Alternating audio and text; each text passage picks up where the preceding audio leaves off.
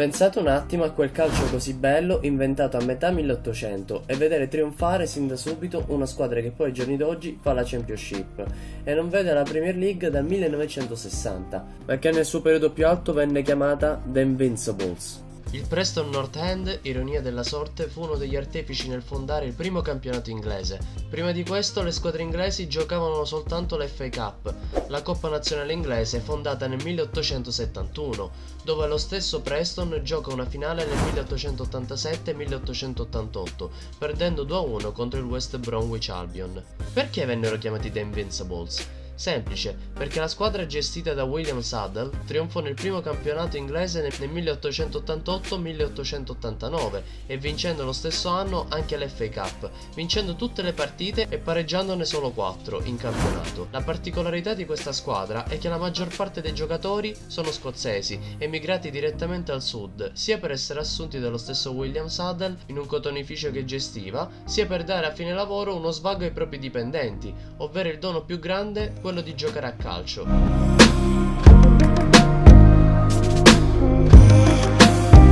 Presidente William Saddle c'è da raccontare una lunga biografia che non avrebbe mai fine. Le sue azioni hanno portato all'accettazione della professionalità da parte della Football Association FA e hanno portato Preston a diventare la squadra principale della prima era professionale.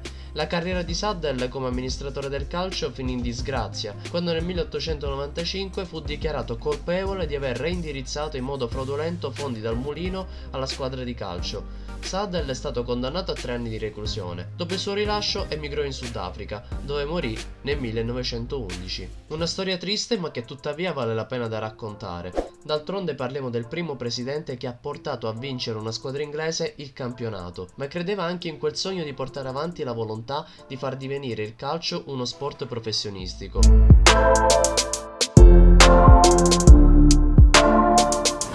Andando avanti nella storia, il Preston North End continua a vincere e riesce a mettere in bacheca il suo secondo campionato consecutivo. La differenza la fanno due fratelli scozzesi, detti Scotch Professor, e che non lasciano alcun punto di riferimento, gli attaccanti Jimmy Ross e Nick Ross, affiancati dal ragazzino nativo di Preston, Fred Devhurst. Però qualcosa nel movimento calcistico inglese inizia a cambiare. Il Preston ha vinto sì il suo secondo titolo d'Inghilterra, ma con due soli punti di distacco dall'Everton, che si ferma al secondo posto. Questo significa solo una cosa, il football, come lo chiamano gli inglesi, si sta espandendo a macchia d'olio. La conoscenza, tattica e le idee di gioco hanno origine proprio nel Regno Unito. Ed è da qui che inizia il lunghissimo calvario del Preston, che da questo momento in poi non vincerà più nulla. Infatti sfiora la retrocessione nel 1893-1894, salvandosi nel test match contro il Notts County, per poi retrocedere nel 1900-1901. Nel 1921-1922 il Preston torna a disputare una finale di FA Cup contro contro l'Huddersfield, tuttavia la perderà per 1-0. Solo 33 anni dopo i The Invincibles ritornano nel calcio che conta,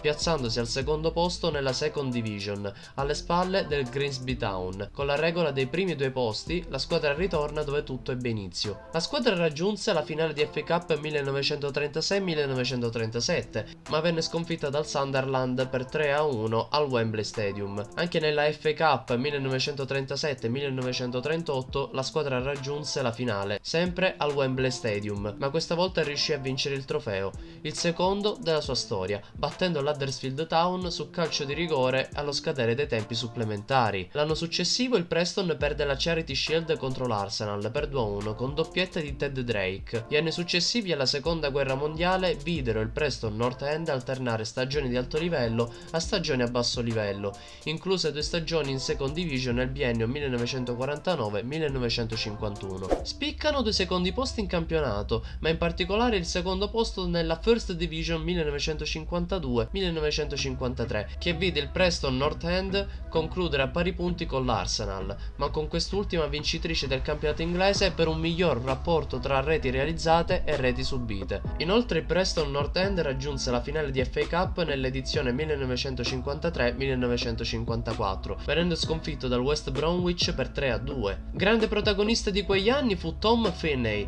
che entrò a far parte della squadra nel 1938 e vi rimase fino al suo ritiro nel 1960. È considerato il più forte calciatore ad aver vestito la maglia dei Lily Whites. Anche in concomitanza con il ritiro di Tom Finney dal calcio giocato, il Preston North End andò incontro a un declino, legato anche all'abolizione del tetto massimo salariale e alla concentrazione di club di maggior successo nelle principali aree urbane inglesi. L'ultimo posto e la conseguente retrocessione dalla First Division 1960-1961 segnarono l'ultima presenza del Preston North End nella massima serie del campionato inglese di calcio.